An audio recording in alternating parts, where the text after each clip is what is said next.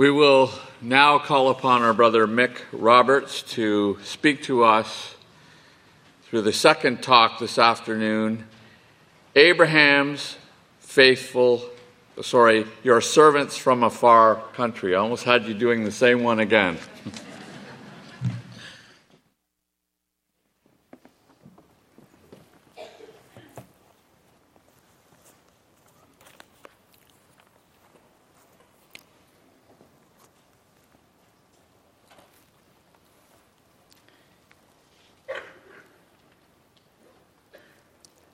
So, more lessons from servants, brothers and sisters, and a, a, very different set of circumstances and a very different group of people that we're to look at. But I think, nevertheless, there are some interesting lessons, perhaps, that we can, uh, we can draw for ourselves.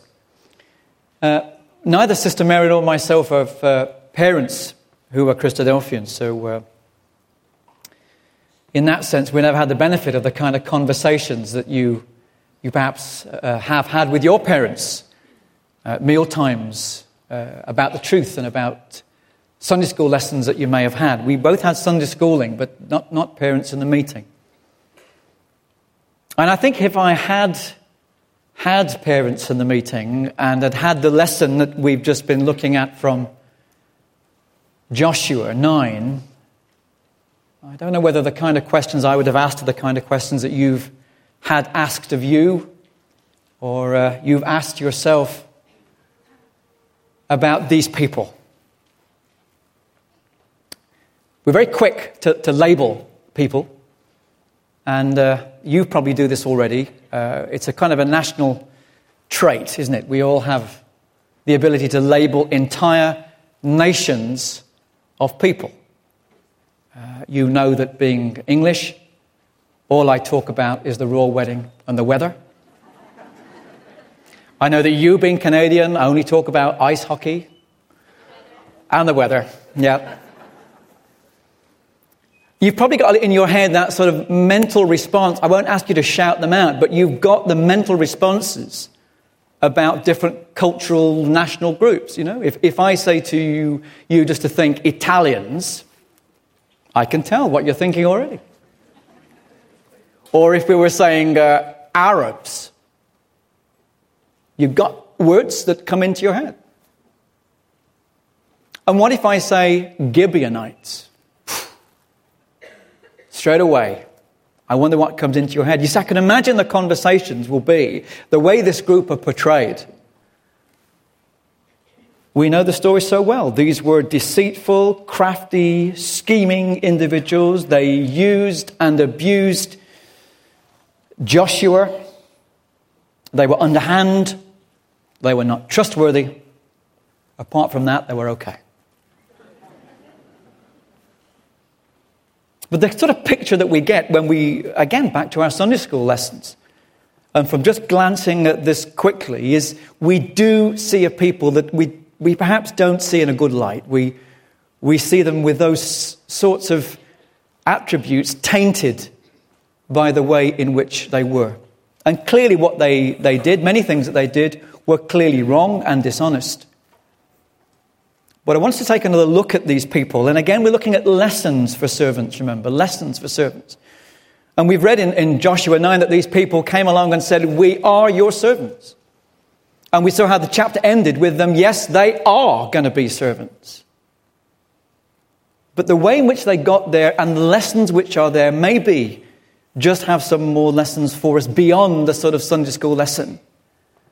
We know that there is plenty of lessons from the point of view of how Joshua and the children of Israel acted. In that throughout the chapter, they didn't turn to God for advice, for counsel, that they relied upon their own wisdom and therefore fell into the trap that was laid. There's a lesson in itself there from Joshua and the children of Israel. But there's lessons too from these Gibeonites. Clearly, uh, they're Gentiles. And clearly, they're scared. It's no surprise that they're scared because we knew right back from the time of Genesis when the children of Israel came out of Egypt and the way in which the greatest army that existed in the world at that time were destroyed, that the rest of Canaan were going to be scared. Their hearts will melt, says the Song of Moses. We know how the likes of Rahab had heard as a Gentile and had acted in order to find a means of salvation. But here, we've got a whole community, a whole nation of people who are scared and they don't know what to do. They're scared and they don't know what to do, and yet, on the surface, and humanly speaking, they had all manner of things that they can do. Because in Joshua, we read that they were indeed a people who were mightier than Ai, who in the first instance had been able to suppress the attack of Israel. They had mighty cities. They were strong, they were capable in human terms. But the lesson that we get, brothers and sisters, of how they acted is really a story of people who come to a frame of mind where they know they need to do something because they cannot resist the power of the God of Israel. And they decide that they have no alternative but to put themselves forward in a position of declaring themselves to be servants. So I think there's lessons for us as we look at this people. If we uh, look at the opening verses of Joshua 9,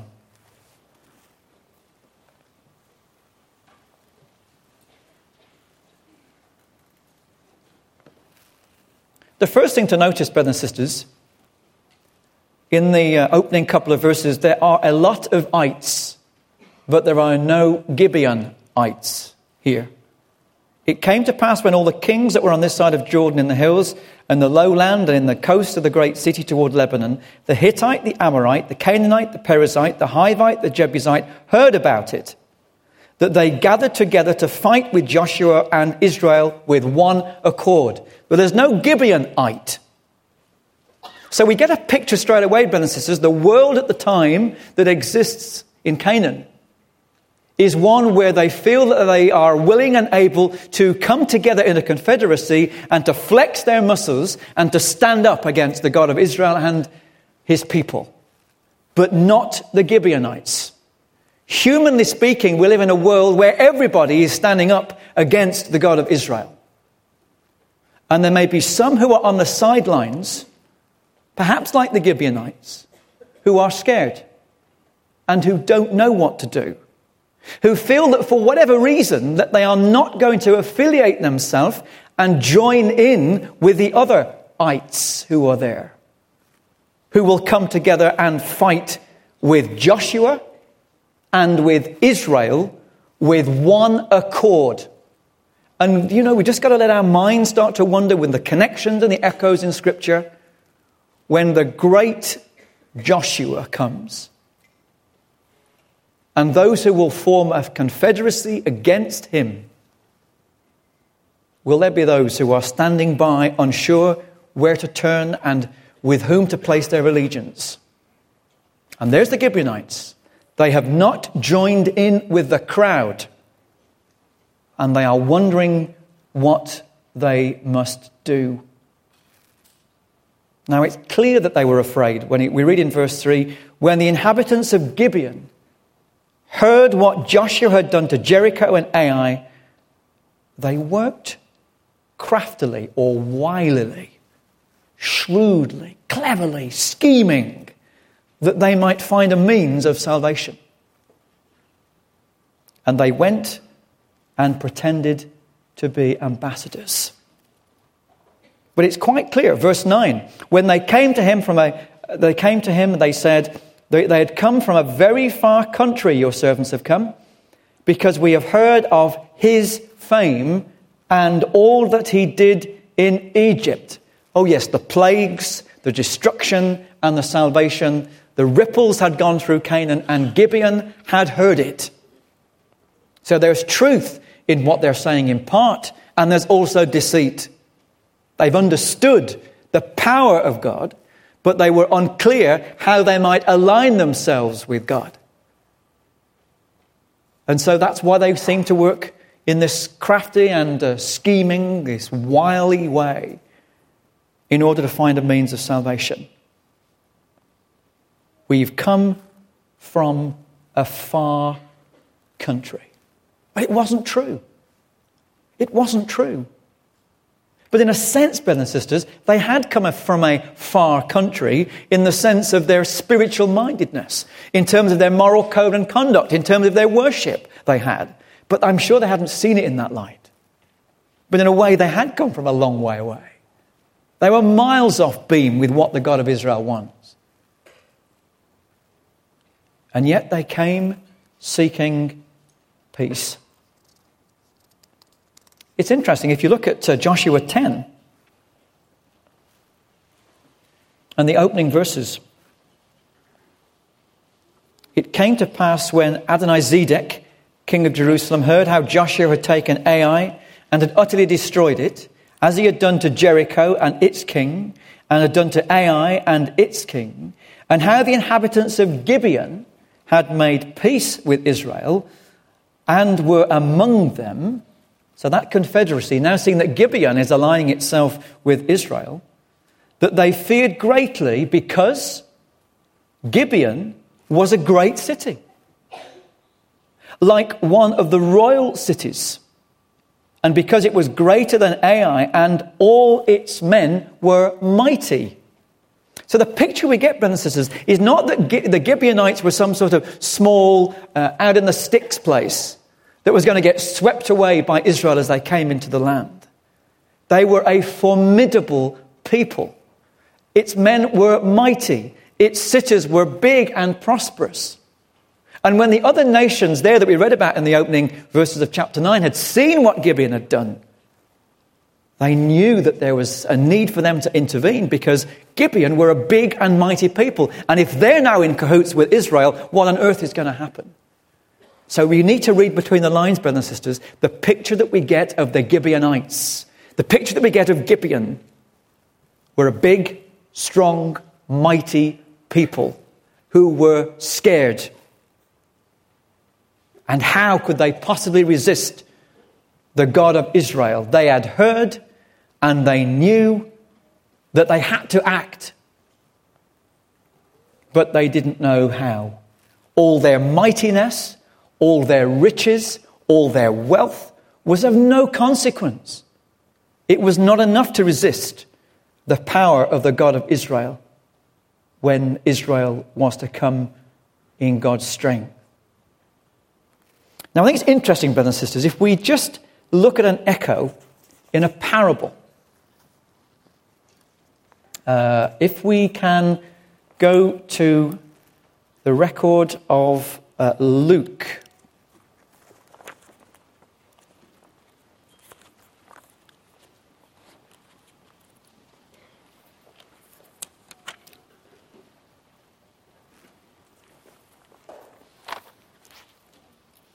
And I've lost my reference here, so you're going to help me. We're going to look for the uh, parable which has just escaped. It's jumped out of my Bible here about the man who sends an ambassador building a tower.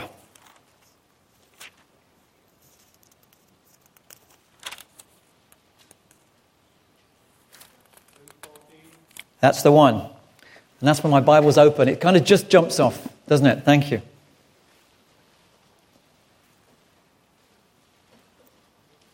Uh, no, it's not Luke 14. Luke 14, 32. Whither?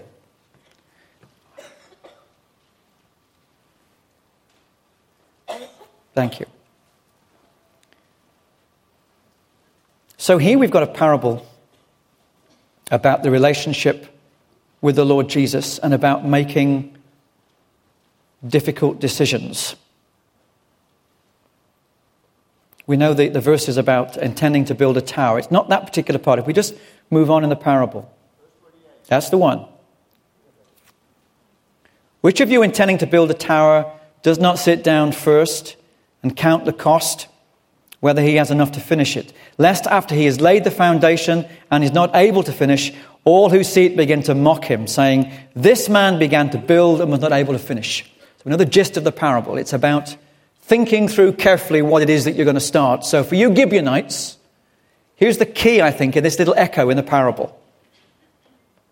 Verse 31 What king going to make war against another king doesn't sit down first and consider whether he is able with 10,000 to meet him who comes against him with 20,000. Now it's interesting here, the, the, the, language apparently conveys the idea of being met by a multitudinous, uh, infinitesimal uh, host, a, a numberless enemy that you cannot possibly fully comprehend and count.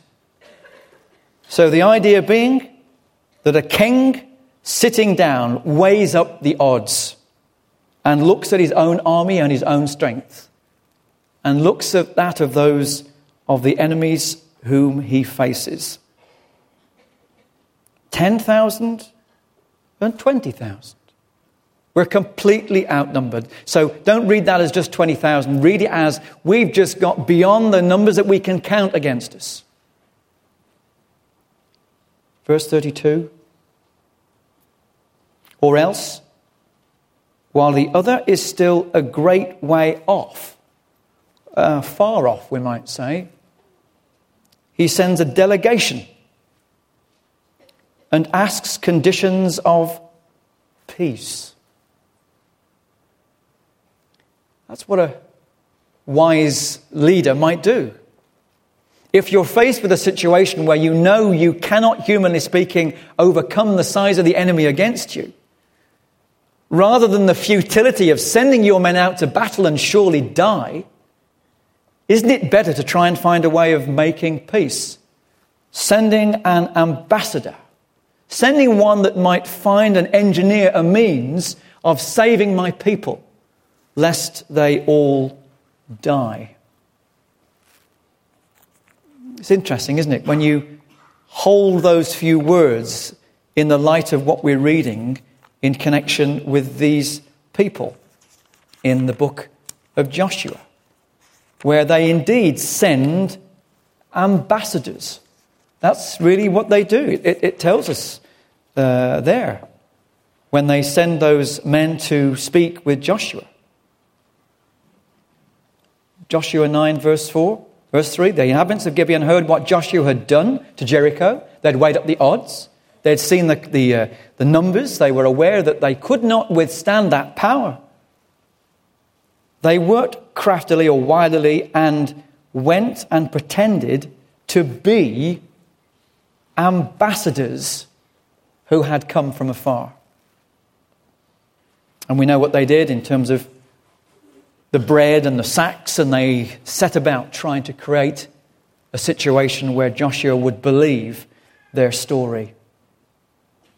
Now, of course, we can't condone what they did in terms of this, the deceitfulness. But let's put ourselves for a moment, brothers and sisters, in their shoes. If we put ourselves in the shoes of uh, the par- in the parable there, the king in the parable, if you know that you have no chance, you have to try and find a way of making peace.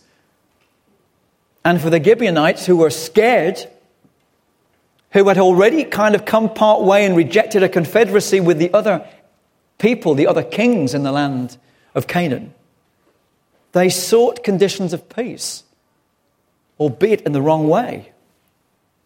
They had realized they couldn't beat God. They had to act, as it were, in time, just in time, before it was too late. They had to be ready to give up. When you go and seek conditions of peace, you've got to go and offer something, haven't you? You can't just turn up to negotiate peace and, and send an ambassador out to have a conversation and have nothing to offer. What's in it for us if we don't destroy you? Well, nothing. Well, we're going to destroy you. What could they offer? All they could offer was themselves. That's all they could offer. We'll be your servants. That's all they could offer. There was nothing else. There was no power or might that they had in their mighty cities and their mighty men that was going to be good enough. They could only become servants of Joshua and Israel. And in a way, brothers and sisters, that's what that parable was kind of giving us a sense of, isn't it? That uh, for you and I, and for all those who would come to Almighty God, we weigh up the odds. We may be sat on the side and scared, not knowing what to do. But somewhere in there, there's a recognition that we need to find a way of making peace with the God of Israel, lest we be destroyed. And all we can offer is ourselves. All we have is our own service. There is nothing that we have in our mighty cities, in our wealth or our personal strength, that is really what God wants. He wants our hearts, He wants our service, He wants that level of commitment. And so that's how they acted. Now, why was it that they acted in this way? You see, when we go back to Joshua 9, they clearly had thought through the whole approach with the bread, and they had taken some steps. Absolutely, this was not the way to behave. We wouldn't teach this as a Sunday school lesson and say, children, this is how you have to go about things. We wouldn't teach it in that way. But there are some redeeming qualities about these individuals in terms of their, uh, their uh, shrewdness the steps that they went to in order to save themselves and their people from destruction. How they hadn't relied upon their own strength. If we look at uh, Joshua 10, indeed, when they were to be under attack, for we know how the story unfolds in verse 6. The men of Gibeon sent to Joshua at the camp of Gilgal, saying, Do not forsake your servants, but come up to us quickly, save us, and help us. For all the kings of the Amorites who dwell in the mountains have gathered against us. They were to come to trust in Joshua and his people. They were to be reliant upon them. But what was it that gave them that level of confidence? What was it that drove them to act the way they did? Well, here's a suggestion, brothers and sisters. Uh, you want to make, perhaps keep a marker in, in Joshua. And if you just turn back with me to Deuteronomy.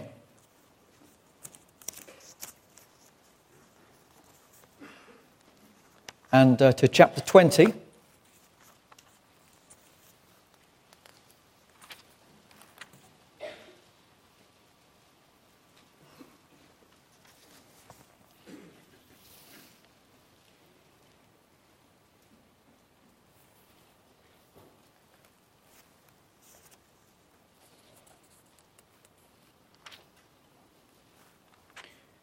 One of those occasions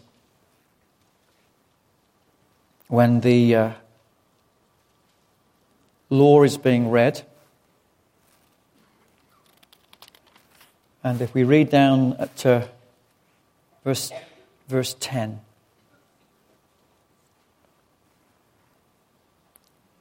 When you go near a city to fight against it and proclaim an offer of peace to it, it shall be that if they accept your offer of peace and open to you, then all the people who are found in it shall be placed under tribute to you and serve you.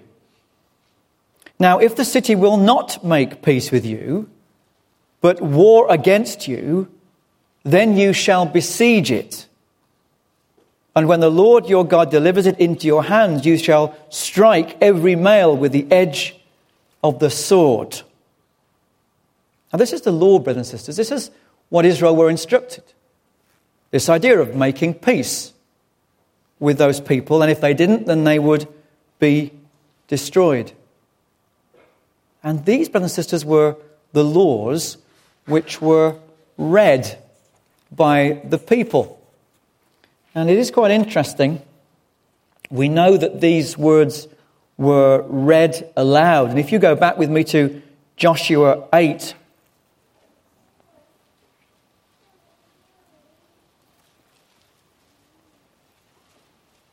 Just imagine, brothers and sisters, how this may have impacted when Joshua, in verse 30 of Joshua 8,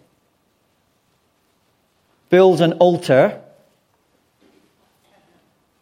an altar to the Lord God of Israel in Mount Ebal, as Moses, the servant of the Lord, had commanded the children of Israel, as it's written in the book of the law of Moses, an altar of whole stones, and they offered burnt offerings to the Lord and sacrificed peace offerings. And there, in the presence of the children of Israel, he wrote on the stones a copy of the law of Moses, which he had written. And all Israel, with their elders and officers and judges, stood on either side of the ark before the priests, the Levites, who bore the ark of the covenant of the Lord.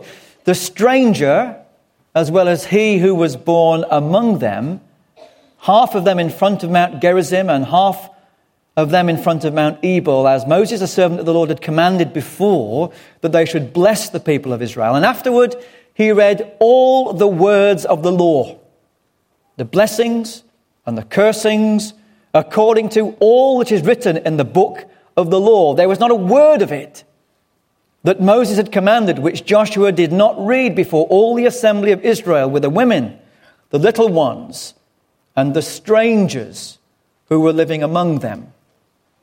And I just wonder, brothers and sisters, and I offer it as no more than a, a wonder, whether this public declaration of the law, which contains such elements as we've read, that if you encounter a city to fight and they proclaim an offer of peace, then that you might make peace. And I just wonder, brothers and sisters, whether those leaders in Gibeon were aware of these things. It's somewhat ironic, isn't it, that we've got in this whole chapter, this whole incident, God's people not listening to the law, not taking counsel of the law, and approaching Almighty God when faced with a decision. And yet we've got the Gibeonites who possibly are motivated by what they've come to know about the God of Israel and the laws by which his people live. That if there is an opportunity of making peace, that they might be saved.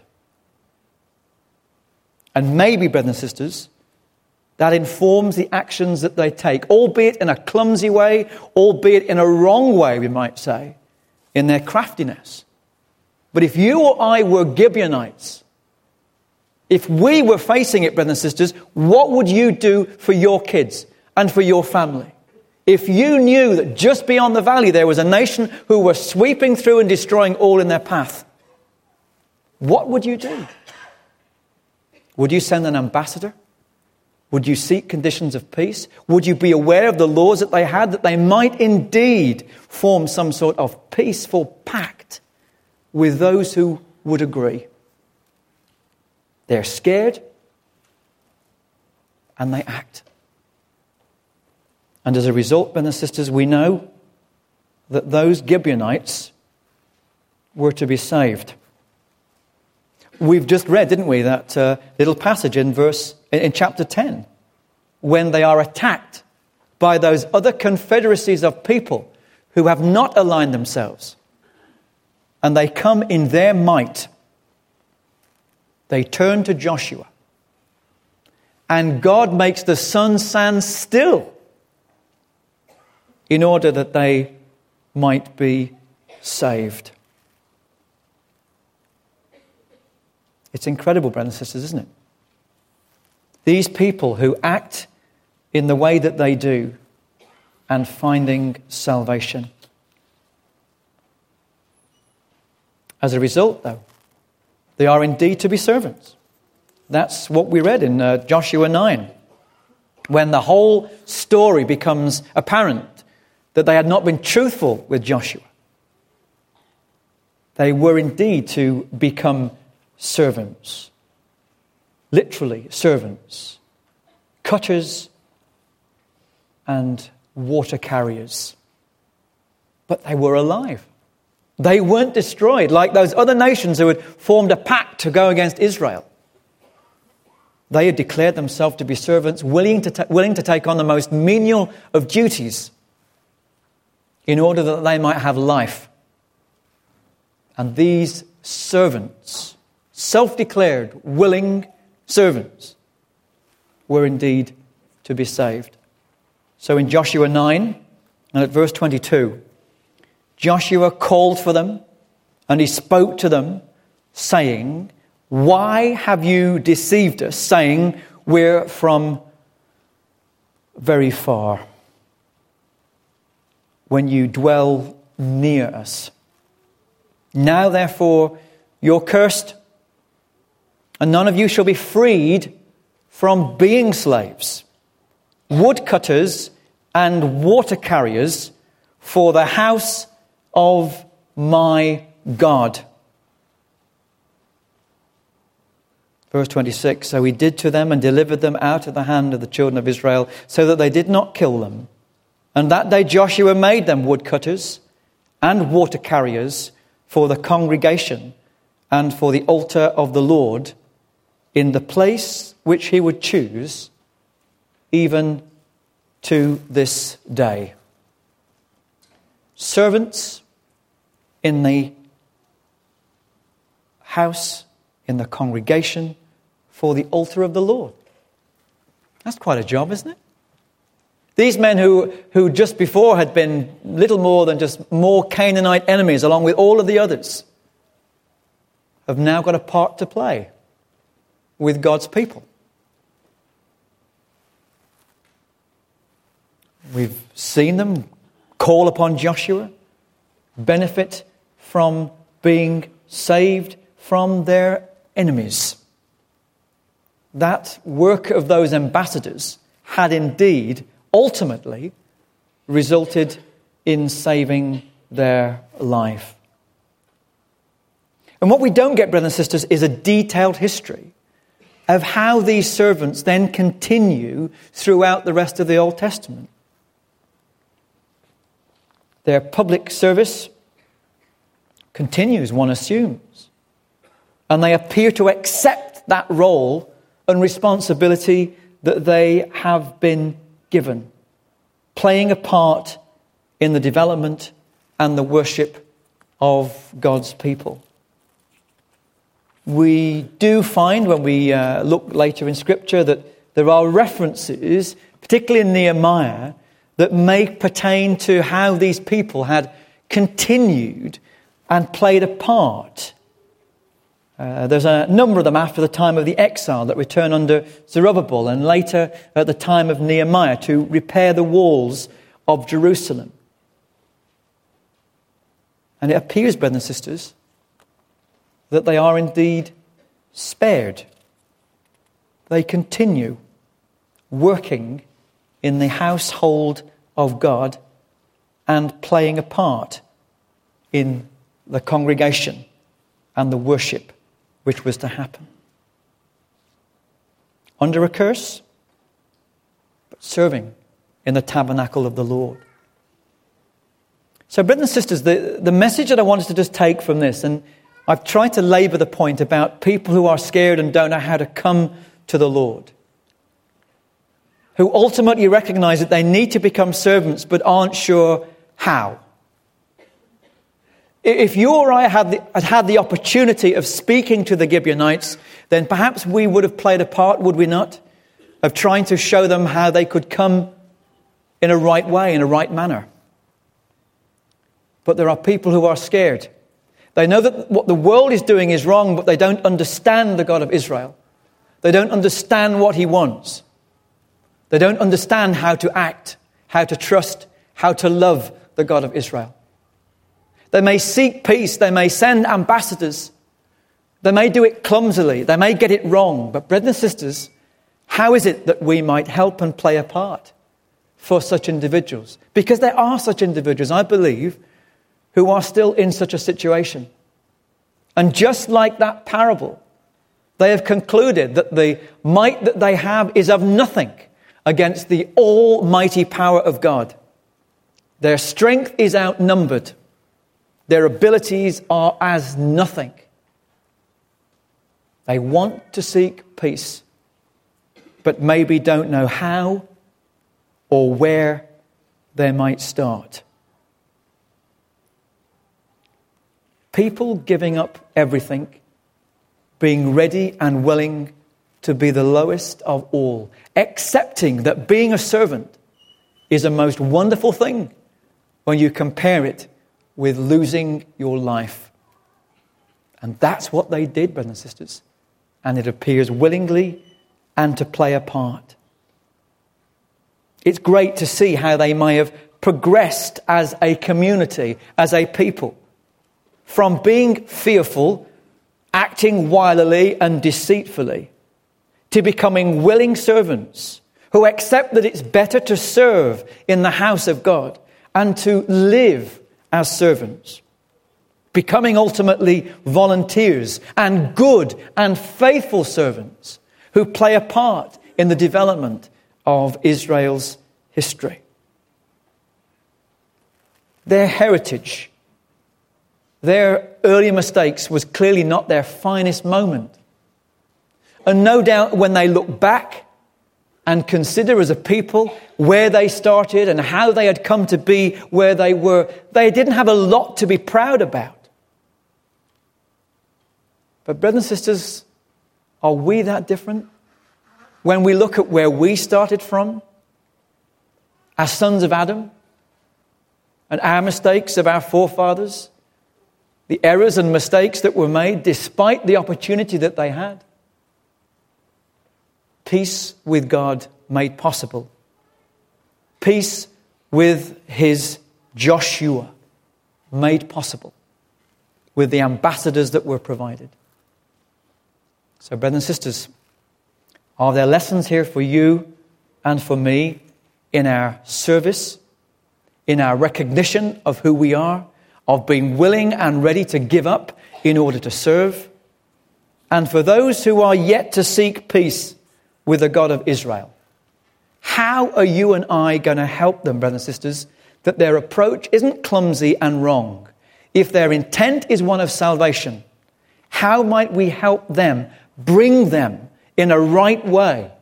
For the law does indeed contain an offer of peace for those who will come in the right way. By God's grace, brothers and sisters, may we find others in these last days, whilst there is still time before destruction comes.